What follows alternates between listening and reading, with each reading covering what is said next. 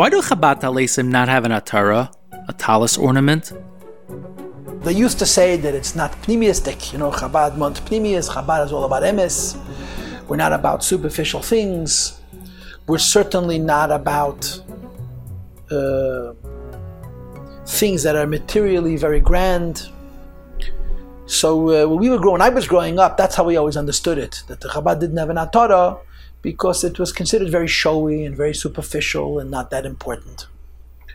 But I think that all of that was refuted when the Rebbe bought a keser for mashiach sefer teda. I'm a little bit too young to remember this, but I heard this from people, that when the Rebbe completed mashiach sefer teda, or as the Rebbe called it, sefer teda, the Kabbalah's name mashiach tzakenu, which is the name the previous Rebbe gave, the sefer teda with which we read mashiach, he purchased a beautiful crown of real gold, actual gold and silver.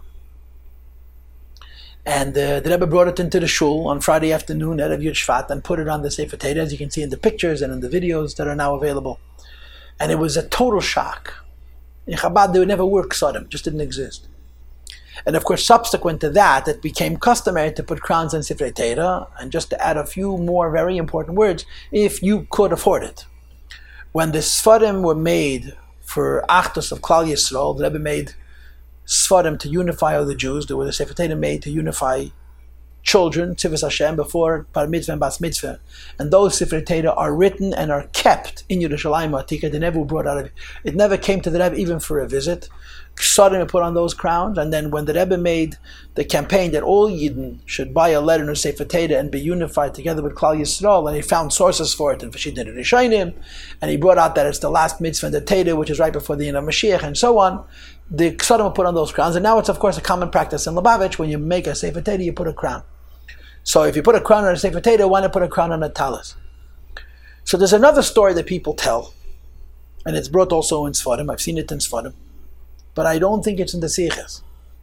And that is that when the Alter Rebbe was arrested, all the chassidim were instructed to remove the taras from their Chalaisim. In other words, that Lubavitch chassidim, Chabad chassidim had these little decorations of silver on their Chalaisim, and they all removed them and they sold it.